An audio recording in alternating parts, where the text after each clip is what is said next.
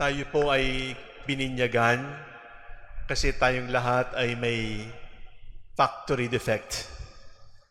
Ang factory defect natin ang tawag doon ay original sin. It was inborn. It was in us. We have no capacity to save ourselves. That is why we needed baptism. Ang tanong ay, bakit bininyagan si Jesus?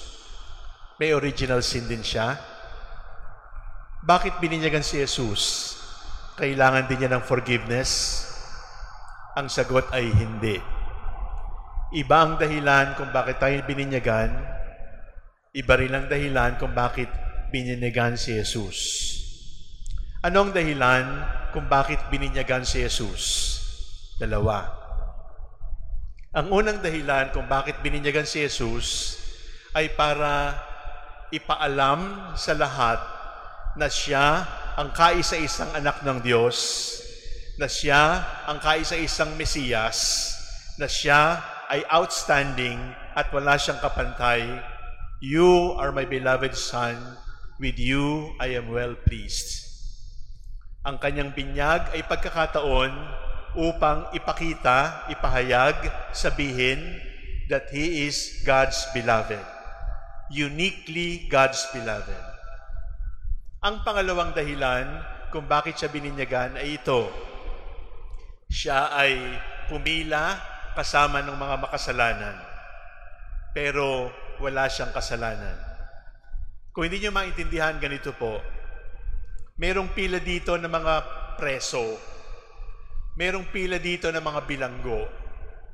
At tatanggap sila ng isang plato ng pagkain. Si Mother Teresa pumila doon. Kahit wala siyang crime na nagawa. Kahit wala siyang kasalanang ginawa katulad ng pagpatay ng tao, pagnanakaw, panggagahasa.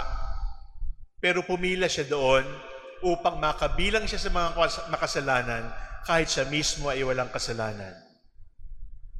Therefore, my dear brothers and sisters, the reason why Jesus chose to be baptized are these two. Number one, He wanted to celebrate His uniqueness as Lord. And number two, He wanted to celebrate His solidarity with the community. Kapag tiningnan po ninyo yon, lahat tayo mayroong ganong pagnanasa. Ano yung gusto natin? Gusto natin outstanding, di ba? Gusto nating champion. Gusto natin Guinness Book of World Records. Gusto natin kaisa-isa. At kaisa-isa naman po tayo sa mundo. Ang proof doon, walang parehong thumb mark. Lahat tayo may kanya-kanyang thumb mark. Lahat tayo may kanya-kanyang iris. Lahat tayo may kanya-kanyang biometrics. That is our uniqueness. Pero sa kabilang dako, ayaw naman nating palagi na taling unique. Kasi kapag unique ka naman palagi, para ka nang nasa pedestal, para ka nang walang kakilala, parang kaisa-isa ka na, parang wala ka ng barkada. Hindi magandang umak kumakain mag-isa, hindi magandang tumatawang mag-isa, hindi magandang umiinom na mag-isa, hindi magandang naglilibang na mag-isa. Gusto natin may kasama. Nandito po yung tension. On one hand, we want to belong. But on the other hand, we want to be unique. Where should we be? Should we be unique? Or should we always belong?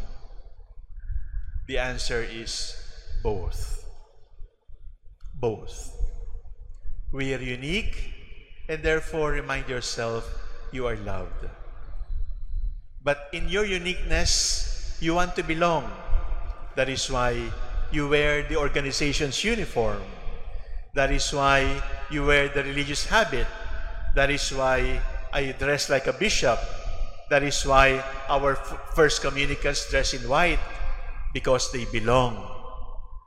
My dear brothers and sisters, it can be a tension, a moment of tension and stress. What is it? In our desire to be unique, don't be isolated. in our desire to belong, don't compromise your identity. We can respect each other's uniqueness and at the same time welcome one another as brothers and sisters. Who are you? Sino ka ba talaga? Ang sagot, ako ay ako. Subalit, yung aking pagiging ako, kabilang ako ng marami pang ako, kabilang ako ng marami pang kapatid. No man is an island, no man stands alone. I want to be outstanding, and I am unique and outstanding because God loves me. But I belong, and I will always belong, and I will always find myself only belonging to the community. Sino ka? I am myself.